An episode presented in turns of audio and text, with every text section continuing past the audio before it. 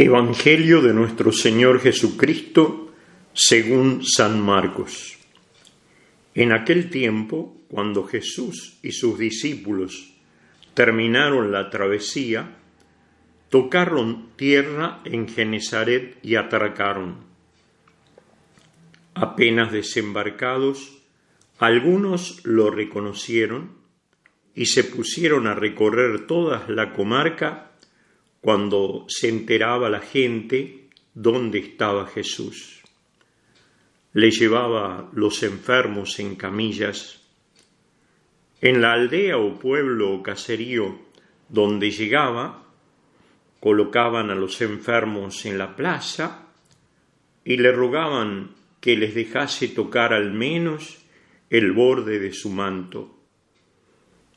Y los que lo tocaban se ponían sanos. Palabra del Señor. Gloria a ti, Señor Jesús.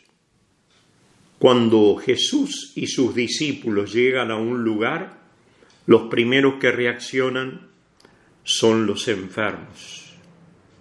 La verdad es que la enfermedad es sí o sí una invitación a buscarlo a Jesús, una necesidad de encontrarnos con Él la enfermedad nos permite tener claro qué es lo que buscamos de Jesús y por eso inmediatamente cuando lo encontramos sabemos qué debemos pedirle.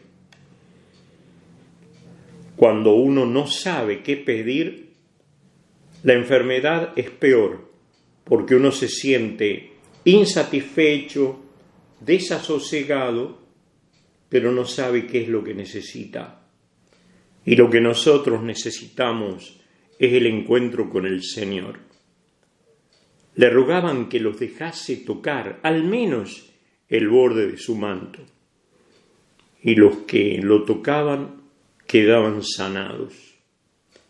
La unión con Jesús nos sana de la gran enfermedad que tenemos los seres humanos, que es la soledad, el sentir que nadie nos lleva el apunte, o que para que nos lleven el apunte debemos hacer tantas obras y representar tantas cosas y agradar de tal manera que al final uno termina diciendo, opto por no seguir este camino. El encuentro con Jesús nos capacita para la intimidad con Él y al contemplarlo, al leer su palabra, vamos teniendo el deseo profundo de actuar como Él, trabajar como Él, esperar como Él y ser salvados de la muerte como lo fue Él al tercer día de haber muerto. Resucitó de entre los muertos. La gente suponía, sentía, presentía que al lado de este hombre, Dios, Jesús de Nazaret, lo que estaba encerrado era nada más ni nada menos que la vida para siempre, la vida perdurable, el amor de Dios. Soy el padre Miguel Ángel Chabrando de la comunidad redentorista de San Alfonso, en Villallende, Córdoba, Argentina